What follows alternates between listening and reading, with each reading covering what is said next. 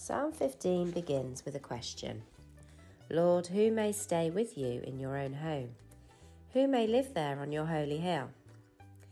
David, who wrote Psalm 15, asks the criteria of a person who is fit to come before the Lord.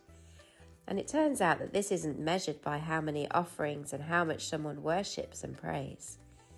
Godliness can be seen in everyday life.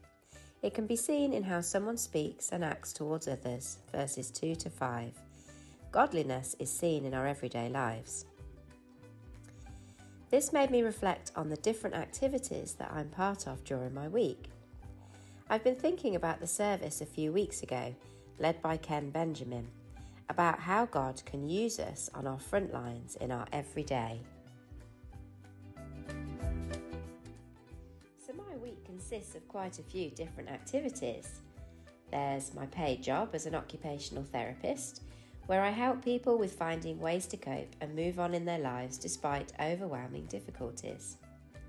Helping to run the coffee morning at church, welcoming regular visitors and new visitors, and helping people to feel a warm welcome, and offering opportunities for people to talk about their lives.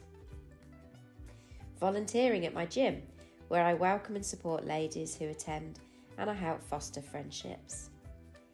I also meet with a different mixture of older and newer friends who have come into my life for a coffee and a chat and support.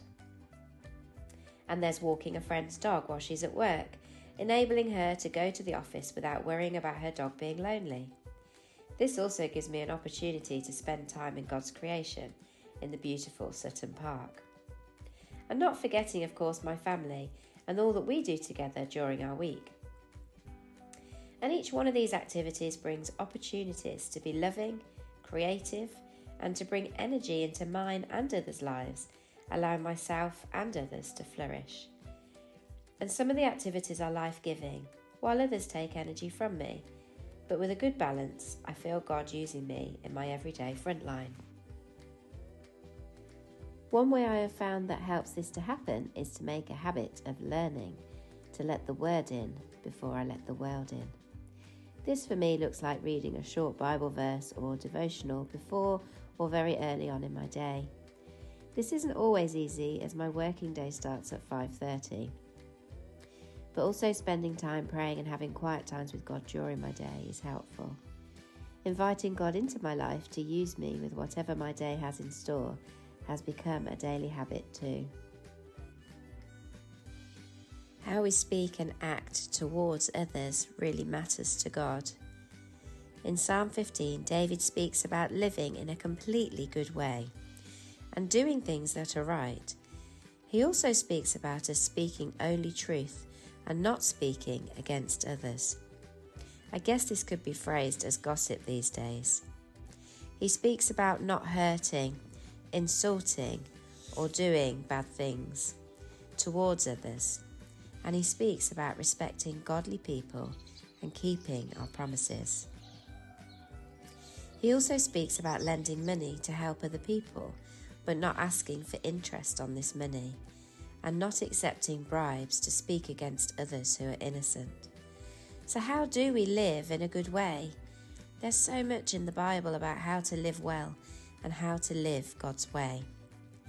I picked out one verse which I felt summarised this simply.